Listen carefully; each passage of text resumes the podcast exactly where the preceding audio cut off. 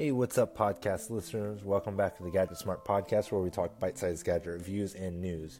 My name is Leon Hitchens, and before I jump to today's topic, quickly let me plug where we are on social media and the internet.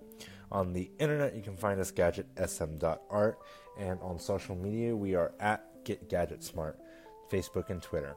Today's topic, I want to talk about the Titch, Tick Watch Pro. So, the TicWatch Pro uses a transparent second display to actually save power. It's um interesting. So a lot of Android Wear watches aren't out on the market anymore. Uh, Motorola's kind of moved away, Huawei's kind of moved away, and other watchmakers have just moved away from Android Wear, uh, Wear OS in general. This could be a number of problems, partially because people are not buying watches, and also because the watches that were on the market were priced $300 or more. Mobvoi's options are the TicWatch S and E, which are actually lower priced. They're about 130 to about $200. So more reasonable considering the Apple Watch is about 299 to 349. The new TicWatch Pro comes with a second screen that sits on top of the smartwatch's main display. Both screens aren't used at once. Instead, the main display kind of switches off to save power, letting the low power display on top remain present at any time. Then, too, what it can do is if you get really low on battery, Mobvoi says you can turn off most of the smart features and the smart display and coast for days using that second dumb display. I say dumb because it's using an FSTN LCD display on top of that OLED display. That LCD display is what you normally see on clocks, old electronics, cheap digital watches. So when that display is off, it doesn't get in the way of the main smartwatch interface. That OLED screen is under it, and it'll, it'll allow you to actually have all the smart features that you used to with Android Wear.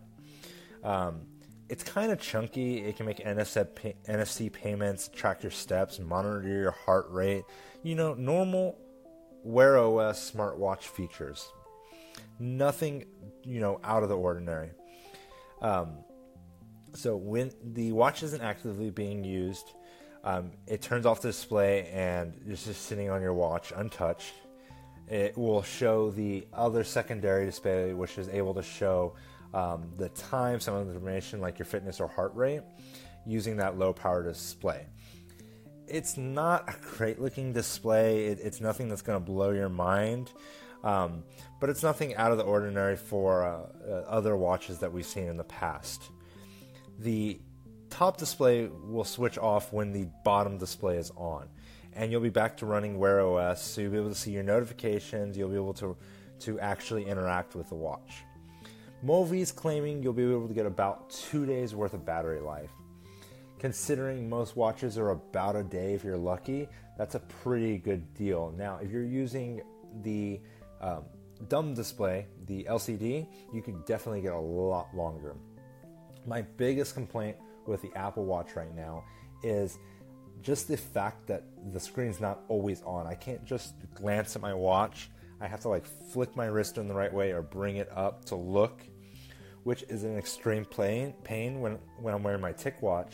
S, I'm able to just kind of glance down at my screen and that always on OLED display display shows me what time it is and if I do have any notifications. Um, it's nice that Mobvoi's trying to like tackle the smartwatch battery issue. The approach isn't particularly disruptive considering there are other e-ink and other options out there. Pebble did the e-ink display first. There's other watches out there that are doing e-ink or these dumb LCD displays. Um, they're not that amazing. I'm not 100% convinced that this is really solving a problem here. The two day battery life is still fairly low considering you can stretch your watch to already get about a day and a half if you're lucky. Now, realistically, if you want something that is going to last longer, you're going to have to look at e ink display that does not have an OLED at all, something more of along the lines of what Pebble were originally doing. Also, having to switch between two OSs is somewhat of a pain. Notifications aren't displayed. It's a neat trick to extend battery life. Otherwise, it's a pretty standard watch with all the Wear OS existing features. Um, Casio has also tried this with their smart outdoor watch about two or three years ago. So this is not something like groundbreakingly new. But what is new is the price here. So Mobvoi has been traditionally lower price.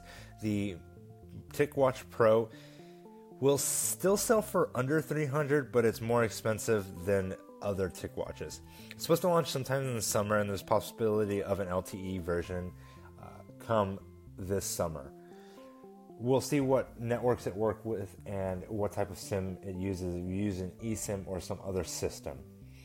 So interesting watch with a slight fix to a problem that we are having with watches. I'm not convinced that it is the saving grace for smartwatches, though. I'd like to hear what you have to say. If you guys are using the Anchor app, please call in. If you're on Twitter or Facebook, you can tweet me at Leon Hitchens or at Get Gadget Smart. Thanks for listening, and I'll talk to you guys later. Bye.